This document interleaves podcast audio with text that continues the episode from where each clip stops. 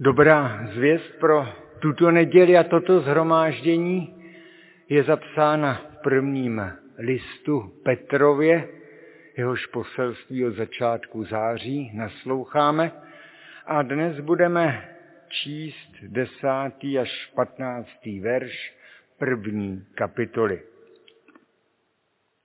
První list Petrův, první kapitola od desátého verše. Toto spasení hledali a po něm se ptali proroci, kteří prorokovali o milosti, která je vám připravena. Zkoumali, na který čas a na jaké okolnosti ukazuje duch Kristův v nich přítomný. Když předem svědčí o utrpeních, jež má Kristus vytrpět, i o veliké slávě, která potom přijde. Bylo jim zjeveno, že tím neslouží sami sobě, nýbrž vám, ti, kdo vám přinesli evangelium v moci Ducha Svatého, seslaného z nebes, zvěstovali vám nyní toto spasení, které i andělé touží spatřit. Odhodlaně se tedy připravte ve své mysli, buďte střízliví a celou svou naději upněte k milosti, která k vám přichází ve zjevení Ježíše Krista. Jako poslušné děti nedejte se opanovat žádostmi, které vás ovládaly předtím v době vaší nevědomosti, ale jako je svatý ten, který vás povolal, buďte i vy svatí v celém způsobu života. To jsou slova apoštolské zvěsti. Posaďte se. Dnes nám, milí přátelé, dnes nám apoštol otevírá průhledy skrze čas a prostor. Průhled k biblickým prorokům, a dokonce k andělům v nebesích. A my přitom nemusíme ani utíkat do biblických časů, či jezdit na zájezdy do svaté země, ani hledat vznášedla do nadzemských sfér. Podle Apoštola je to naopak. Ty prorocké postavy i nebeské andělstvo zajímáme my. Jako by říkal, jen se koukněte, jak jste důležití. Neboť především pro nás, tady na zemi, zní slovo spásy.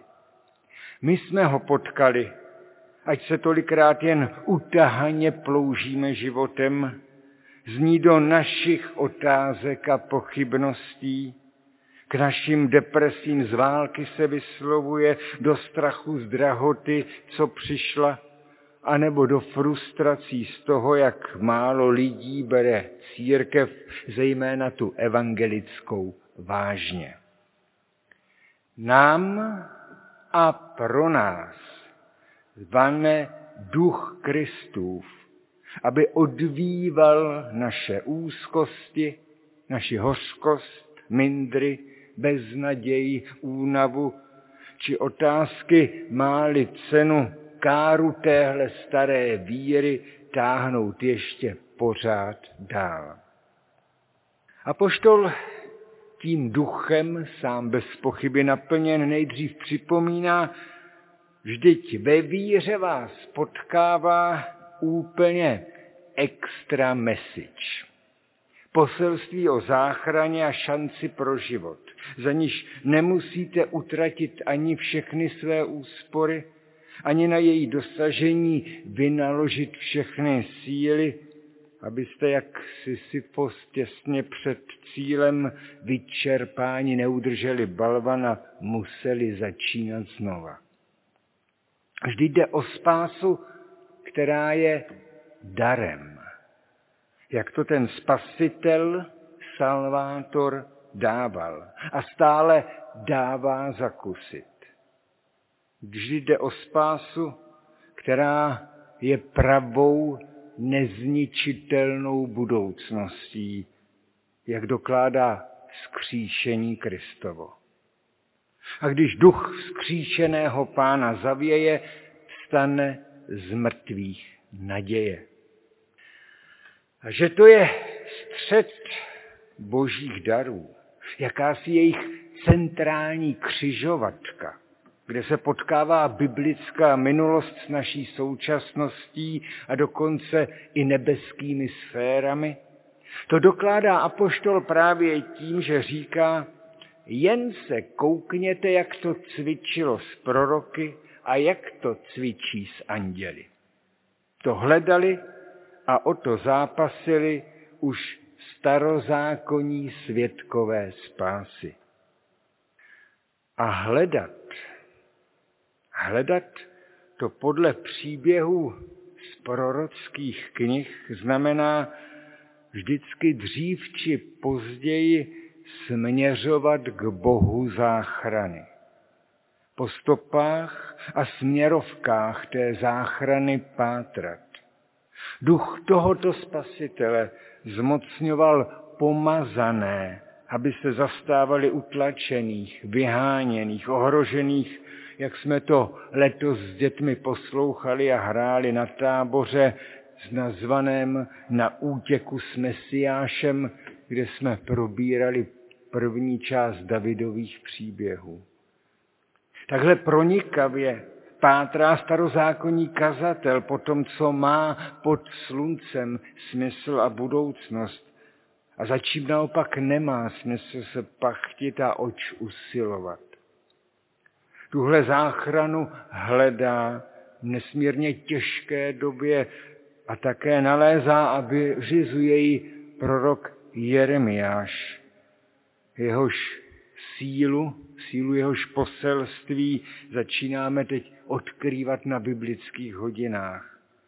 A jak učí hledat spásu, záchranu i ty, pro ty, kdo ztratili domov, zemi, město a především důvěrný pocit, že náleží hospodinu a jak to znovu směli nalézat úplně někde jinde, kde si to nedokázali ani náhodou představit, když se stalo slovo hospodinovo, to jsme slyšeli při prvním čtení.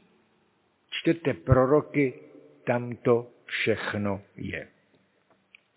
A když nám ten duch z prorockých slov zavěje, nevede k sebejistotě duchovních narcisů, kteří se cítí jak pupek světa, ale vtahuje nás naopak do zápasů a hledání a bolestí a otázek i nalézání. A právě proroci podtrhují ještě jednu důležitou linii tohoto příběhu spásy. Ti světkové, kteří tu spásu do našeho světa k nám lidem nesou, pravidelně prožívají utrpení. Jsou vysmíváni, odmítáni. A zdaleka ne jen nějakými spupnými nevěřícími, spupnými pohany, ale často i všelijakými církevními tatíky, co si ze své funkce udělali pohodlnou živnost a za náboženské provokatéry a rušitele starých dobrých pořádků označují právě svědky pravdy, proroky. A často až se spožděním jedné či více generací vyznává boží lid, byly to však naše viny, naše zatvrzelost, naše pohodlnost, jejich štíhu ten odmítaný prorok na sobě nesl. To my ve své tuposti a neochotě otevřít se pravdě jsme říkali, že ho zavrhl sám Bůh. Tohle je tedy odsud od nás. Z oné křižovatky spásy vidět a slyšet. Tím vším nám proroci slouží. Takhle nám v temnotách našich dnů svítilnami a laserovými ukazovátky svého poselství osvětlují kudy vede cesta svědků spásy. Abychom se my, těchto svědků, s o to usilovnější důvěrou chytili a mezi nimi svědka spásy nejsvědkovatějšího spasitele Ježíše. Svědka spásy, který se ovšem také nevznášel nad světem, ale stavěl se po bok všem jeho nemocným, zraněným, plačícím, pronásledovaným a vysmívaným, třeba i ze strany těch správňáků víry, otevíral před všemi takovými budoucnost a dělal to tak důsledně, že to dotáhl až na popraviště. Římané se na něm podepsali jak ruská vojska na bezbraných Ukrajincích, ale on navzdor tomu všemu třetího dne zjistil, tahle spásná solidarita, to bylo to pravé boží. Takový přístup otevírá naději navzdor násilnictví, navzdor píše i navzdor smrti. Tomuto vítězi, který dotáhl do cíle příběh boží spásy, tomu tedy zpívejme, toho velepme.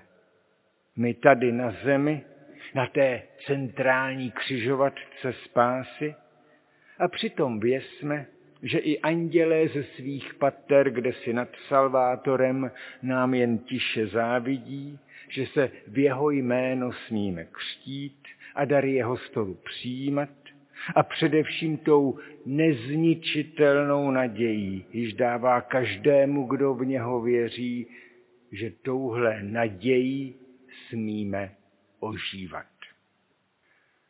Tady bych sice mohl říci amen, haleluja, radujme se, veselme se, ale ještě neřekl, to i apoštol, co si dodá. Vyhrňte si tedy rukávy a dejte se do práce. On to sice říká trochu jinak, přepásejte svá roucha, své taláry, své velebné pláště, ale tak to bylo tehdy potřeba dělat, když se člověk měl rozpohybovat. Když si šlapete na sukni či na talár, leda zakopnete, ale určitě se nikam nerozběhnete. Jenže co máme podkasat? Jaké rukávy si vyhrnout? Doslova tam stojí, opašte tedy bedra mysli vaší střízlivý soudce. První práce, která je nám jakožto příjemcům této spásy a naděje uložena, je tedy poctivé promýšlení onoho nadějného výhledu. Výhledu, který se nám na té centrální křižovatce otvírá výhledu k nebeskému království, k dědictví nevadnoucímu. A poštol nás má k tomu, abychom se tím výhledem pouze neopájeli, jak fanoušci po vítězném derby nebo někteří Češi při cinkání klíčů, nevede k emocím s krátkým dechem, ale otvírá prostor promýšlení. Promýšlení a tázání a hledání odpovědí, co vlastně ty darované výhledy a oživující naděje s naším a mým žitím, s a naším, třeba zborovým, ale ono to šahá daleko dál, dosahuje dál, co ty výhledy mohou udělat. Teď, hned.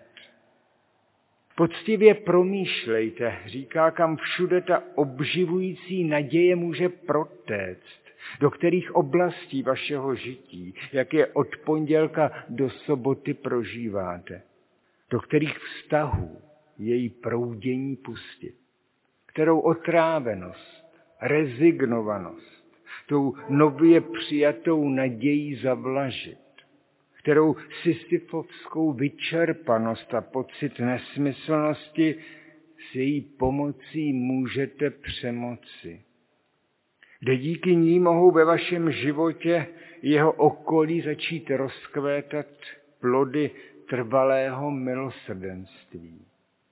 Takhle zkuste nakládat s tou podivuhodnou nadějí, jejíž silou zalévá naše srdce Kristovo vítězství a jeho spása. Jako svědectví takového zápasu o naději mne tento týden oslovila esej Timothy Snydera. To je americký historik, jehož esej jsme před časem četli na kavárničce a já se k němu rád vracím. A za jakési echo toho, co tu dnes řešíme s apoštolem, považuji jeho výzvu z té eseje napřít své duchovní síly v tomto čase a v této době s válkou na Ukrajině, napřít své síly k zápasu s nihilismem. Nihilismus se podle tohoto historika projevuje tím, že rezignovaně podléháme mentalitě a poměrům doby. Obecnému přesvědčení, že s propagandou lhářů, s rejdy mocichtivců, že se s tím nedá nic dělat. Jenže upozorňuje a pěkně na historických příkladech dokládá, právě tím se vždycky otvírá cesta těm, kdo ztratili všechny skrupule a dej jim jen o moc. Promýšlíme-li tedy poctivě, co všechno s naším životem mohou výhledy naděje udělat, pak nemůžeme vynechat ani tuto oblast pospolitého života. A tak nám v ozvěně té apoštolské výzvy zní, nenechte kontaminovat, otrávit svůj pohled na život a společnost a demokracii touhle nihilistickou rezignovaností. Raději tu konstruktivní a odpovědnou naději, co přijímáte od Krista, promítněte i do svého vztahu k věcem veřejným. Považujte si skutečné demokracie, lidských práv a všech, kdo ve společnosti zápasí o důstojnost druhých. Pak se vám soucit a ochota pomoci, třeba dnes lidem z Ukrajiny a na Ukrajině, na Ukrajině pak se vám ten soucit nepřevrátí ve frustraci nebo rovnou nadávání na ty, kdo pomoc potřebují a poskytují. Pak doceníte každého, kdo veřejný prostor a zprávu věcí obce nepojímá jako příslovečné koryto, ale jako službu skutečně potřebným věcem. Naděje, jejíž výhled nám apoštol s takovou vehemencí otevřel, ta má totiž skutečně široký záběr celoživotní. Nejenom v čase, ale i v šíři života. I proto stojí za to tomuhle svědectví naslouchat a k putování po oné otevřené cestě se vždycky s novými zápasy, otázkami a hledáním vydávat. Amen.